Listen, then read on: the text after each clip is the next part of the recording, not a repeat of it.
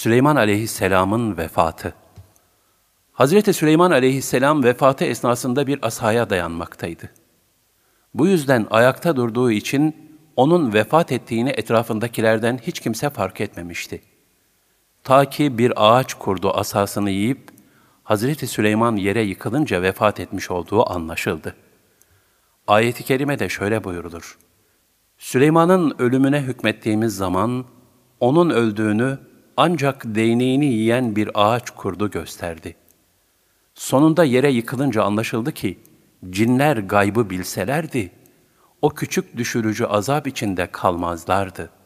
Sebe 14 Süleyman aleyhisselam irtihal edince, cesedinin uzun süre asasına dayanarak ayakta kaldığı anlaşılmaktadır. Ayet-i kerimede cinler hakkında buyurulan küçük düşürücü azap tabiri, onların güç işlerde çalıştırılmalarına binaen kullanılmıştır. Onlar, Süleyman aleyhisselamın öldüğünü anlamadıkları için, onun hayatında olduğu gibi yine yorucu işlerine devam etmişlerdi. Buradan cinlerin gaybı bilmedikleri anlaşılmaktadır. Süleyman aleyhisselamın hayatı gibi vefatı da tevhid mücadelesi vasfındaydı.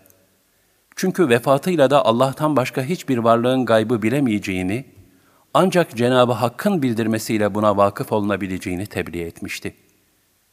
Cenab-ı Hak Süleyman aleyhisselamın vefatını çok aciz bir varlık olan ağaç kurdu vasıtasıyla ortaya çıkararak, gaybı bildiğini iddia eden cinlerin de Allah'ın iradesi dışında hiçbir şey bilemeyeceklerini açıkça beyan etmiştir. Diğer taraftan büyük bir mülk ve saltanata sahip olan Süleyman aleyhisselamın ayakta ölmesi ne kadar düşündürücü bir tecelli ve büyük bir ibrettir. Zaten tüm peygamberlerin sözleri, yaşayışları ve başlarından geçen hadiseler, arkalarından gelen bütün ümmetlere birer ibret vesilesidir. Nitekim dünyanın faniliği de Süleyman aleyhisselamın muazzam saltanatının bile geçiciliği bir öğüt ve darb mesel haline gelmiştir. Ziya Paşa meşhur terkibi bendinde şöyle der.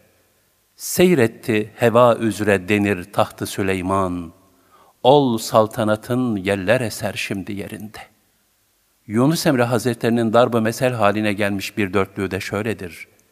Mal sahibi, mülk sahibi, hani bunun ilk sahibi, malda yalan, mülkte yalan, var biraz da sen o yalan.''